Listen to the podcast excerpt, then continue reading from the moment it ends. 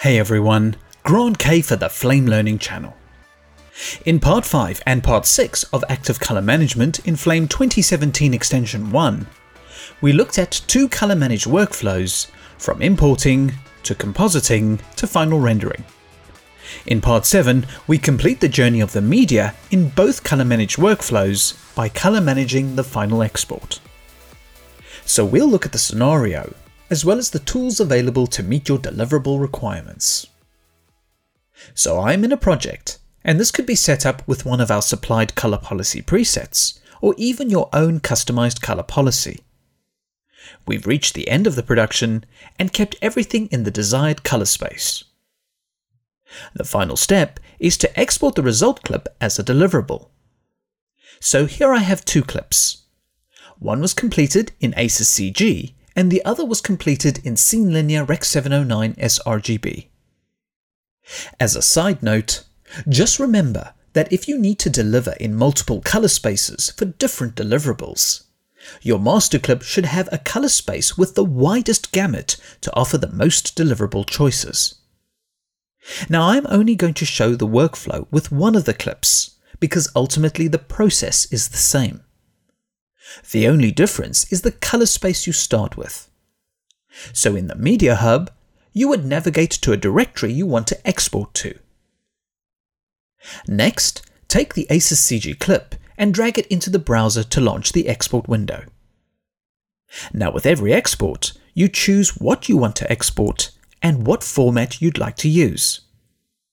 So we want a Rec 709 deliverable as a movie and I'll set it to a variation of ProRes. If you export at this point, you're basically pushing the ACES color space into a ProRes QuickTime clip. So firstly, the colors would be wrong.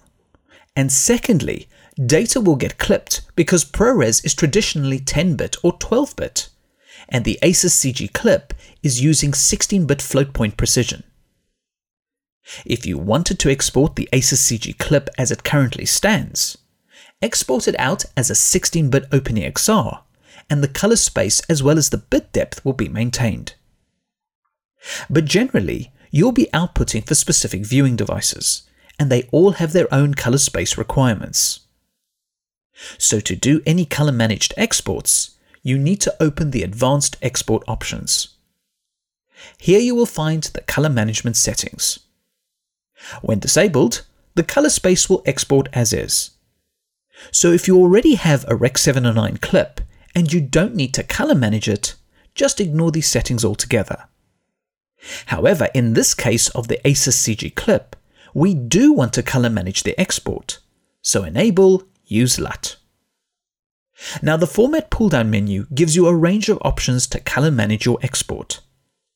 There is legacy functionality, such as adding a 1D LUT or 3D LUT. There is also the color transform, which allows you to manually build a combination of color transforms to create a final output.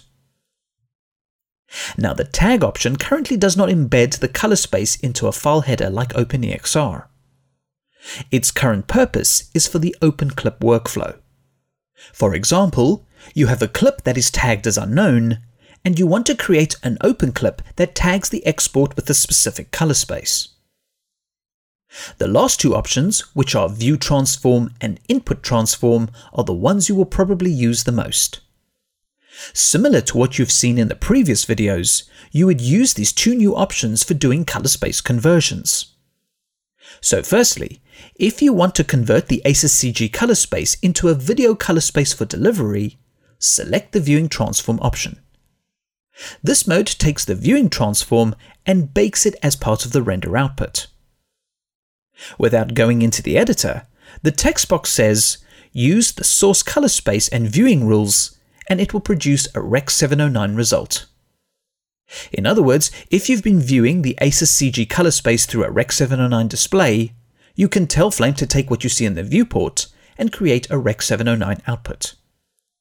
It's basically a what you see is what you'll get approach. Obviously, we want to verify this, so click on the Edit button to enter the color management tools. If your viewports are not set up correctly, go to a 2-up view with Alt 2.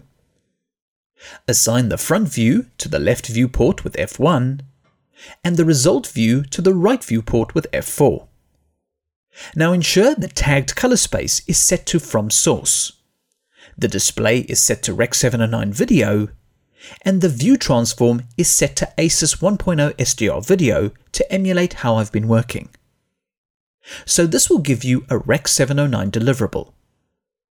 Exit the editor back to the export window. The second option is the input transform.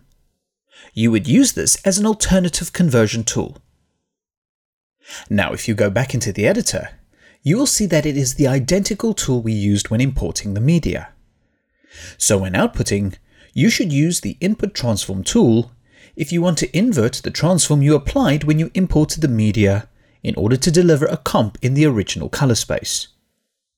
You could also use it to convert from a working space to a similar space, such as ACES to Scene Linear Rec 709 or Rec 709 video to Rec 2020 video. For example, if you're outputting this composite to OpenEXRs, it's a good idea to deliver it in ACES 2065-1 and not ACES CG.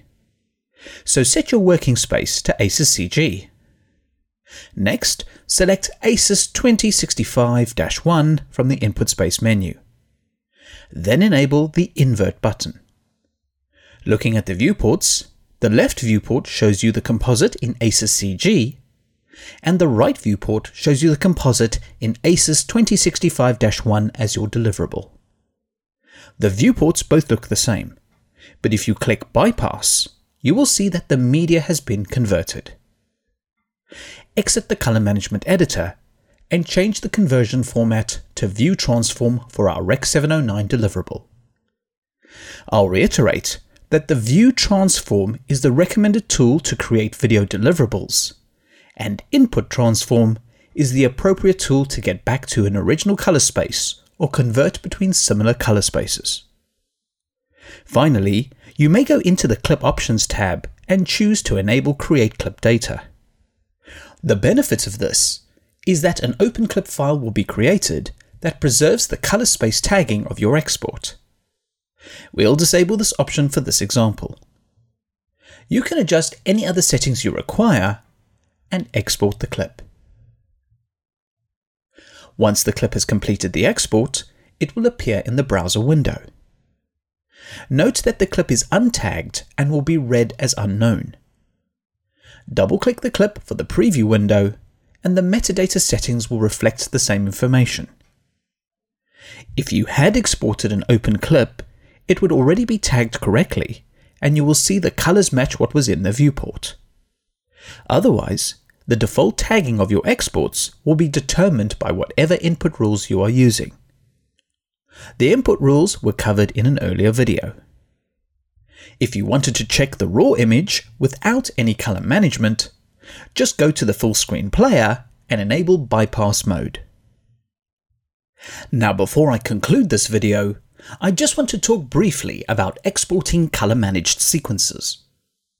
It is possible to edit multiple segments together, even if each segment has a different color space. This will look correct in the player, since the viewing rules will assign the correct view transform on a frame-by-frame basis. Although this may sometimes be handy, mixing color spaces within a sequence needs to be done with caution. For example, blends and dissolves between segments of mixed color space should be avoided. Also, Export Color Management is currently not able to apply different transforms on a frame-by-frame basis, matching what you have seen in the viewports. This could result in some segments looking correct and others not. So the best working practice is to convert everything that is cut into the sequence to a common color space, whatever that might be. This will not only ensure a consistent color space, but it will also ensure color space consistency in batch effects when working inside the segments. So that's how you color manage and export in Flame 2017 Extension 1. In this series so far, we've covered the entire breadth of color managing a project from start to finish. But there are sometimes cases where you may not want to use the color management. In fact, you may want to use Flame like you did in previous versions of the software.